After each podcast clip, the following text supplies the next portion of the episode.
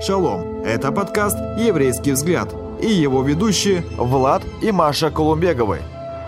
Шалом, друзья, шалом, дорогие. Вот мы и в эфире. Да, друзья, это передача «Еврейский взгляд», и сегодня будет очень интересно. Так Борис что... Савлович, с нами Борис Савлович. Я Да. уже сразу представляю с нами Борис Савлович, потому что вот, да, именно на эту тему. Тема наша «Финансовая свобода». В чем она? Сегодня мы об этом будем говорить. У всех есть финансовый вопрос. Да. Мы уже разгруппировали кучу вопросов, чтобы и нам было удобнее, и вам было удобнее. Так что мы, как бы, основной фокус, мы будем э, об этих вопросах и о других э, говорить сегодня в, в нашей теме. Ну и, Борис Саулович, что же нам сказать? Много-много э, вопросов о финансах идется. Я вот, когда мы готовились еще, э, мы смотрели в Ютубе разные-разные тренинги, разные вопросы, разные учителя, и светские, и э, христианские. И каждый подходит к этой теме И со сугубо с- еврейские. и да, и сугубо, сугубо, сугубо еврейские. И у каждого такой свой, такой, можно сказать, где-то индивидуальный подход, где-то схожий э, в чем-то э, в мыслях. И мы видим, что финансовый вопрос чуть ли не является важным, главным в жизни человека. Насколько финансовый вопрос является важным в жизни человека, тем более верующего человека. Может быть, вот как бы начнем с этого. Не, ну понятно, что уже в самом вопросе сформулирован ответ. Да, Он является не просто важным, одним из важнейших. И а, если он становится главным в жизни верующего человека, вот тут начинается проблема. И мы и по самим себе знаем, и по жизни многих других людей, с которыми мы сталкивались. И согласно в первую очередь Божьему Слову, мы знаем, что главным должно быть главное. И для верующего человека деньги и вопросы, связанные с деньгами, быть главными не могут. не могут быть. Да, это так. Но когда мы сталкиваемся с практической жизнью, когда человек говорит, ну я все понимаю, но у меня столько проблем, нечего есть, не во что одеться, или есть во что одеться, но ему, может быть, хочется еще во что-то еще гламурнее одеться. И опять-таки же этот же вопрос финансовый становится для него чуть ли не главным, важным. В чем он проявляется? Он все свое время, все свои силы отдается на, то, чтобы иметь то, что он хочет иметь через э, финансы. Практическая жизнь совсем как бы, или как бы приводит в колебание того же верующего человека, который вроде и знает, что деньги не могут быть главнее в жизни верующего человека. Что с этим делать? Как, как быть с этим? Вот, например, од- одно местописание я прочту, один вопрос я прочту. Вот как раз то местописание, как, э, один из местописаний, которое мы хотели озвучить. Это Матфея, 6 глава, с 31 э, 32 стих. Итак, не заботьтесь и не говорите, что нам есть. Или что пить. Здесь вопросительные знаки. Или во что одеться, вопросительный знак. Потому что всего этого ищут яз- язычники. И потому что Отец ваш Небес не знает, что вы имеете нужду в- во всем этом. Итак, вопрос. Не заботьтесь, это заповедь или пожелание нам? Вот ссылаясь на эти стихи. Очень мудрый вопрос в этой ситуации. Очень мудрый. Я думаю, что многие из нас, собственно, или явно, или неявно задавали этот вопрос самим себе в первую очередь. И нам надо было определиться, это повседневная жизнь. Для того, чтобы эта жизнь продлилась больше там, недели, двух, нам нужно питаться. А, Для того, чтобы нам выдержать колебания погоды, особенно в нашем климате, нам нужно, соответственно, одеваться. Разные сезоны, разная одежда.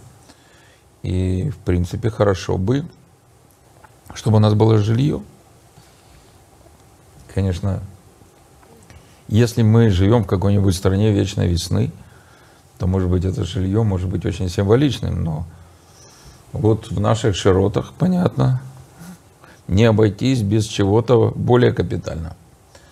И не зря все эти моменты тут названы в Евангелии, и они потом повторены. И, конечно же, когда мы читаем «не заботьтесь», то есть это что получается? Вообще ничего не стараться делать для того, чтобы обеспечить себя, а то и своих близких едой, одеждой, и чтобы у нас было приличное жилье. Ну ничего, просто не заботиться, просто пустить все на самотек. Мы верующие, мы доверяем Богу. Э, Бог будет нас э, нести на руках, будет посылать воронов и будет кормить нас, поить нас и так далее. А, Понятно, что исключительные чудесные случаи обеспечения, кормления, заботы, э, обеспечения жильем, одеждой, которые есть в Библии, которые, может быть, на слуху у каких-то э, верующих, как супер чудеса. Они не должны определять нашу нормальную жизнь. А как же быть? Ну ведь не заботьтесь. И тут нужно понимать значение этого слова. Э, Филиппийцам, послание филиппийцам, там вообще сказано, не заботьтесь ни о чем. Что ж, делать? Как себе представить такую жизнь? Вообще ни о чем. Да. Ага, но если так, возможно, это слово значит что-то другое, а не нормальную заботу и ненормальное, ненормальное усилие по обеспечению всем необходимым. Что-то другое. И на самом деле это так и есть. Это значит, не находитесь в состоянии тревоги, постоянного беспокойства, такого тремора. Ой, что будет, ой, что будет. Ой-ой-ой-ой-ой. Вот сегодня у меня есть, а будет ли завтра? Сегодня у меня есть вот такое, но я чувствую, что завтра этого может быть недостаточно. Вот у меня есть какая-то одежда, а если погода будет другой, будет ли у меня соответствующее? У меня есть жилье. Ах, это жилье, оно сколько продержится? Или я снимаю жилье, а вдруг меня попросят завтра выехать. Ой, что будет? Что будет? Я слышал, что продукты будут дорожать. А хватит ли моих денег? Инфляция, шминфляция. Э, Экономический кризис, переходящий в стагнацию, переходящий в очередной кризис. Кто знает, что будет завтра? Ой-ой-ой-ой-ой. То есть еще завтра не настало, Завтра и никто, не их никто не, не выводит из квартиры, но человек уже... уже представляет себе то, как будет плохо, если такое плохо настанет. Случится, да. И это вот загрузка своего воображения, своего разума, своих эмоций, своих чувств, страхами и представлениями о том, что может случиться в принципе со мной. И вот против этого как раз Мессия и возражает. Он возражает против этого. И он говорит, не делайте так. С моей точки зрения, это не является тем, что мы можем назвать жесткой заповедью. В каком смысле? Например, если человек волнуется о завтрашнем дне, если он беспокоится, страхи приходят, поддается даже страхам, грешит он? Нет. Портит он себе жизнь? Безусловно. Отдаляет он себя от Бога? Конечно. Может это вести к греху? Да. Но само по себе грехом не является. И, конечно же, а, конечно же, мы все должны в хорошем смысле заботиться обо всем необходимом. Но когда мы заботимся, когда мы предпринимаем какие-то усилия для того, чтобы это необходимое было, мы должны помнить, при всех наших усилиях, тот, кто нас обеспечивает, это не мы сами, это не обстоятельства, это не работодатели, это не экономическая конъюнктура, это не это сам всемогущий родной нам Отец, который сказал, не оставлю вас, не покину, и доверяйте мне, если вы действительно мои дети. Да.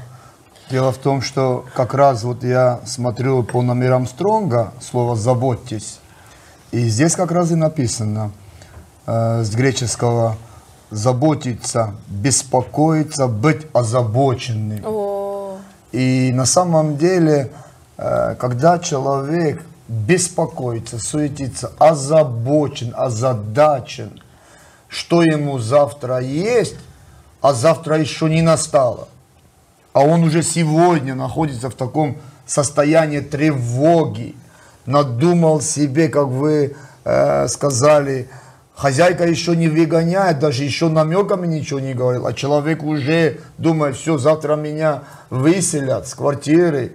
И вот то на самом деле, что от чего Господь хочет нас освободить. Потому что вот такое мышление, против которого говорит Иешуа, это мышление, скажем так, падшего человека, находящегося под проклятием, живущего в этом падшем, условно говоря, мире, осознающего, что вокруг него творится неизвестно что, и не вошедшего в шалом Божий, который превыше всякого ума, и который уже хранит наши мысли, наши эмоции, наши сердца в самом Машиахе. Следующий стих, 4 главе Филиппийцам. Да. Ну и мне кажется, вот то состояние, в которое попадает человек, он теряет шалом, он э, теряет мир и покой. И я думаю, что люди, которые попадают в такое состояние, это состояние их толкало откладывать на черный день, сохранять, сберегать. Вот и такой первый вопрос. Как вы относитесь к сбережениям? Нужно ли копить деньги? Это у нас еще вопрос, да? Есть здесь? такой вопрос. Ага. То есть мы, получается, уже по- мы на один вопрос практически ответили. Э, Вот. И по поводу заповедь ли это или пожелание, дорогие друзья, вы уже, я думаю, сами поняли. Для вас лично это заповедь или пожелание. Я, например, для себя уже отметила, что для меня означает вот это э, Да, очень важно. заповедь для меня или пожелание. Вот как кто видит, как кто смотрит, как кто воспринимает, вот так и, скажем так, реагирует на это. Ну, второй вопрос. Как относиться к сбережениям? Стоит ли копить деньги, стоит ли откладывать? Как к этому относиться верующим? Стоит ли откладывать Ну, На не чё- будем говорить на черный день, но вообще, ну, на белый день. Ну, я прошел разные этапы, например, в своей верующей жизни, в своей духовной жизни. И я прекрасно помню, что когда после такого вот переломного события в моей жизни, которое случилось где-то через год после моего радикального покаяния, после того, как Дух Святой меня наполнил и просто разорвал те цепи, которые продолжали меня держать, я понял, насколько серьезно Бог любит меня, заботится обо мне, и что Он готов вместе со мной взять ответственность за мою жизнь. И поэтому я в течение ряда лет я для себя определил, ну, не делать сбережений. У меня была хорошая работа. Я тогда служил в общине, не в мессианской. И был одним из служителей. И денег у меня было, я получал зарплату как э, инженер большую. У меня оставалось много денег. И я старался эти деньги как-то распределить довольно быстро. Потому что я для себя решил, что мне полезно не иметь сбережений. И я думаю, что это было на тот момент для меня правильно. Я был одиноким. Мой папа а, уже как раз в это время совершил алию, переехал в Израиль. Мы остались вдвоем с мамой. Мама продолжала работать в консерватории, у нее хорошая тоже. У нее хорошая зарплата была. В общем, мы ни в чем не нуждались. И я видел вокруг себя людей, которые нуждались, у которых не было таких условий, как у нас. И поэтому ну, я считал правильным вот так поступать. Когда началась наша Киевская еврейская мессианская община, я продолжал также верить. И, соответственно, поступать. И вот момент, насколько отношение, в частности, к деньгам влияет э, со стороны равина, пастора, влияет на такую же ситуацию в общине или в церкви. В течение нескольких лет у нас никогда не было в общине долгов, так же, как у меня. И мы никогда не попадали в какие-то такие минусы. В то же время у нас не было сбережений. Как это было у меня. Так оказывалось и в общине. Но потом что-то стало изменяться. И нам, не только мне, но и э, старейшинам общины, стало понятно, что нам нужно делать какие-то сбережения для того, чтобы правильно э, распределять те средства, которые приходят, и помогать людям, и чтобы мы могли что-то так планировать более серьезно. И я допустил это прежде всего для общины, не для себя. Но через время мне стало понятно, что для того, чтобы Бог мог свободнее в этом плане действовать в общине, мне нужно тоже изменить свой подход. И я начал допускать, что нормально, если у меня тоже появятся какие-то сбережения, я смогу что-то откладывать и, соответственно, что-то планировать в этом отношении. И вот так, вот так, вот так это пошло и развивалось. И, конечно, сейчас э, мы стараемся и в общине сохранять какие-то деньги для того, чтобы можно было что-то запланировать и потом осуществить. И э, я, тем более уже муж своей жены, Поздравляю. с новой ответственностью, Да. я поступаю соответственно. И я уже не боюсь делать сбережения. Но вот тут возникает огромное но. Если верующий служитель, который делает сбережения, он аккумулирует какие-то деньги, у него возникает целый ряд вопросов. А как их тратить? А как их распределять?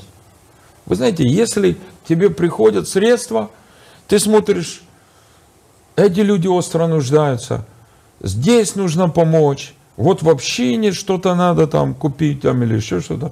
Раз, раз, раз, и, и все. Тебе нечем волноваться. У тебя, у тебя, ну, как бы там осталось на, на еду, вот, и то ты знаешь, что на еду будет и так, и, а, и ты никакой ос- особенной ответственности. Но когда у тебя аккумулируется ты, соответственно, должен думать и молиться. А что ж с этими аккумулированными суммами делать? И как правильно их распределить? И в этом плане я сейчас вспоминаю одну историю. Мы с Олегом Щербаковым в свое время познакомились с одним, в начале 90-х, с одним пастором из Америки. И пастор рассказывал, что в его церкви, церковь относительно была небольшая, но там был один миллионер, который э, в год его прибыль составляла на тот момент, начало 90-х, где-то 5 чем-то миллионов долларов. Он говорит, человек, призванный к служению, человек, призванный вообще с определенными дарами. Но эти деньги ему постоянно давили на совесть. Ему нужно было понять, как тратить эти деньги, как... Причем он настолько искренний верующий, что вот он не хотел, чтобы эти деньги принадлежали вот только ему. Он знал, что это Божьи деньги. Но из-за того, что их было много, 5 миллионов тогда, я не знаю, сколько это сейчас, это может быть миллионов 15 сейчас в год. Э, И он говорит, он постоянно находился под грузом вот ответственности за правильное распределение этих денег. И я, говорит, ему все время сочувствую. Потому что у меня таких особенных проблем нет. Вот.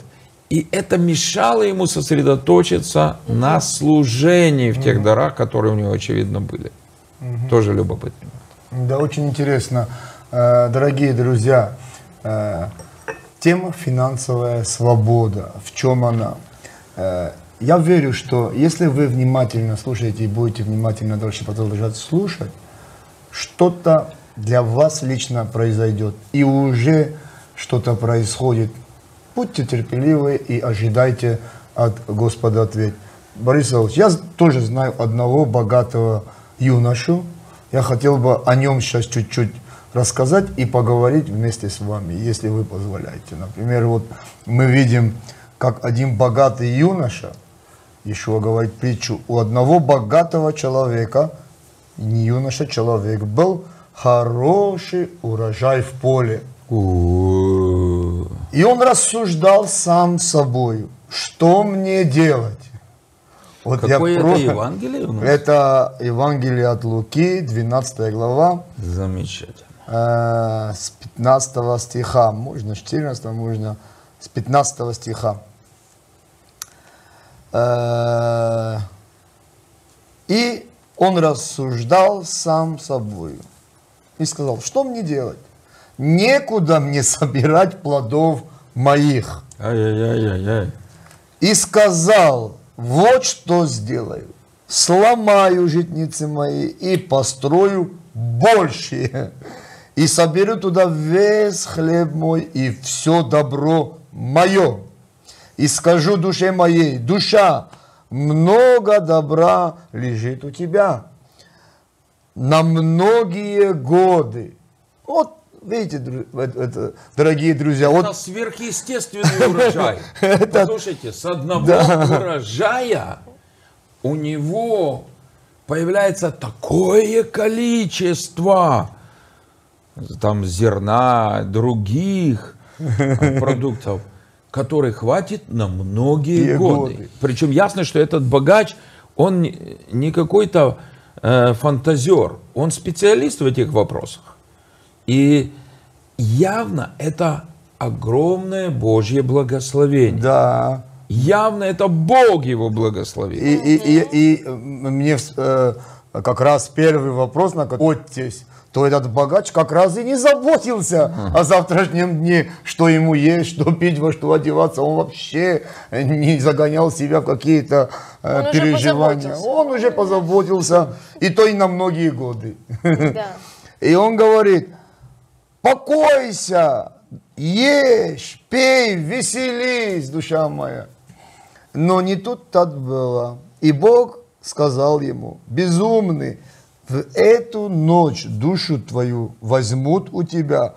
Кому же достанется то, что ты заготовил? И вот этот 21 стих, как бы уже как ответ. Так бывает с тем, кто собирает сокровища для себя, а не в Бога богатеет. Вот очень интересные э, Аспекты. да, очень интересная история, очень интересная. Можем мы в двух словах об этом поговорить и какой-то взять урок для себя и для наших зрителей, может быть, какой-то урок кто-то для себя возьмет. Ай-яй-яй-яй-яй. Ай-яй, так Бог благословил. Так хорошо. И, и до этого было хорошо. Он же уже был богачом. Да, да. Правда, да? Точно. Уже был богачом. Да. И... А тут Бог еще сильнее благословит. И некоторые люди говорят, богатство Это всегда во благо. Да. Богатство – это всегда прекрасно. Богатство – это просто а, а, конфитюр.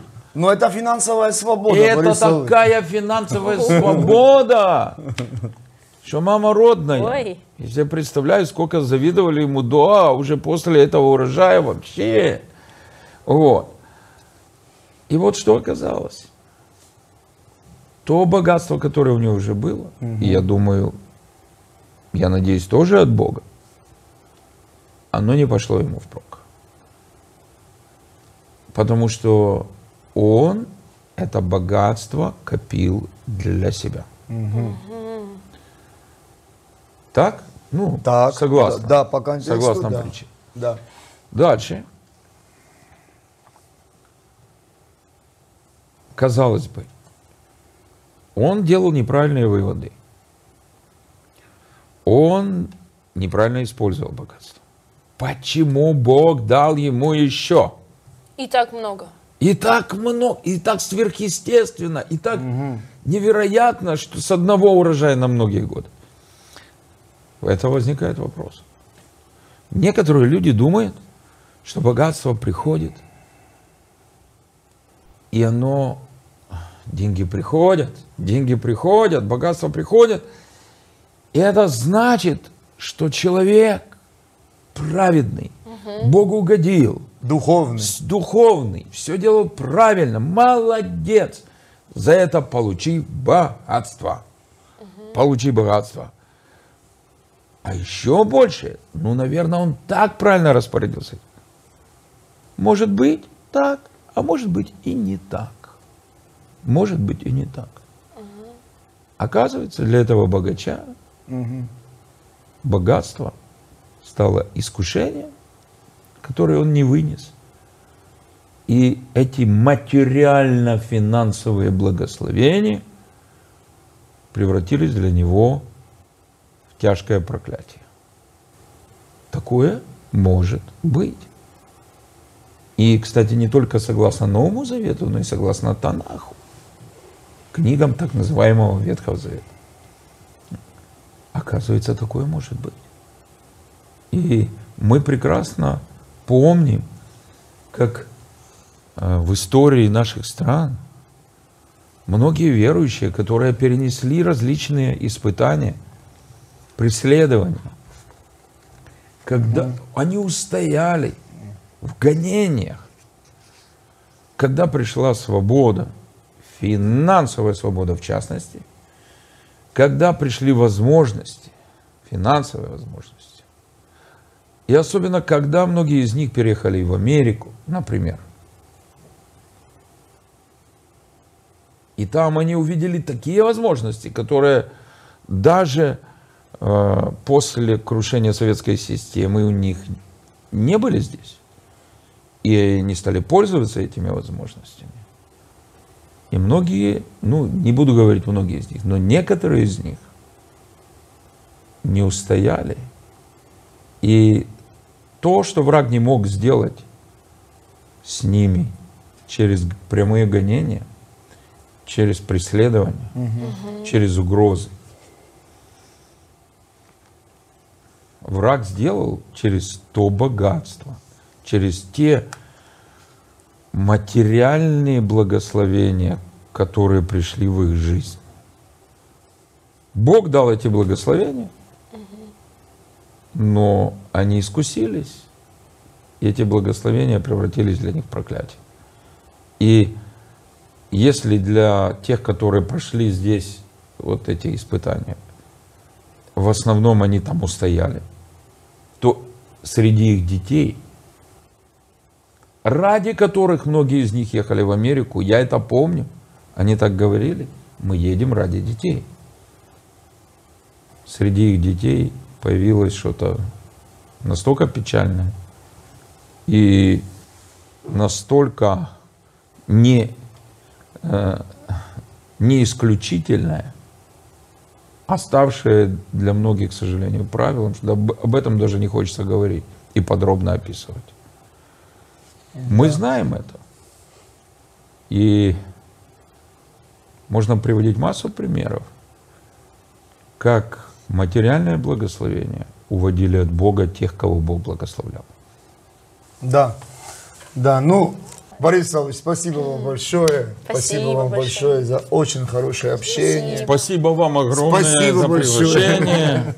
Спасибо вам, друзья. Ну все ж, шалом. Друзья, спасибо, что были с нами. А больше интересного вы найдете на YouTube-канале «Еврейский взгляд».